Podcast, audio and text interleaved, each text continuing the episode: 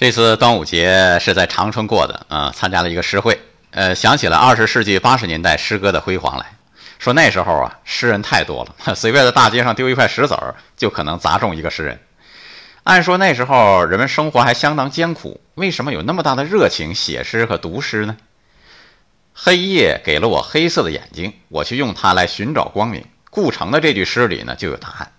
社会转型期，人心思变呐，思维特别活跃啊，情感也特别丰富，政策稍有好转，呃，就如光明乍现，给人巨大的鼓舞。人都说忧郁出诗人，是吧？那个时代的忧郁底色啊，却正是写诗的最丰富的土壤。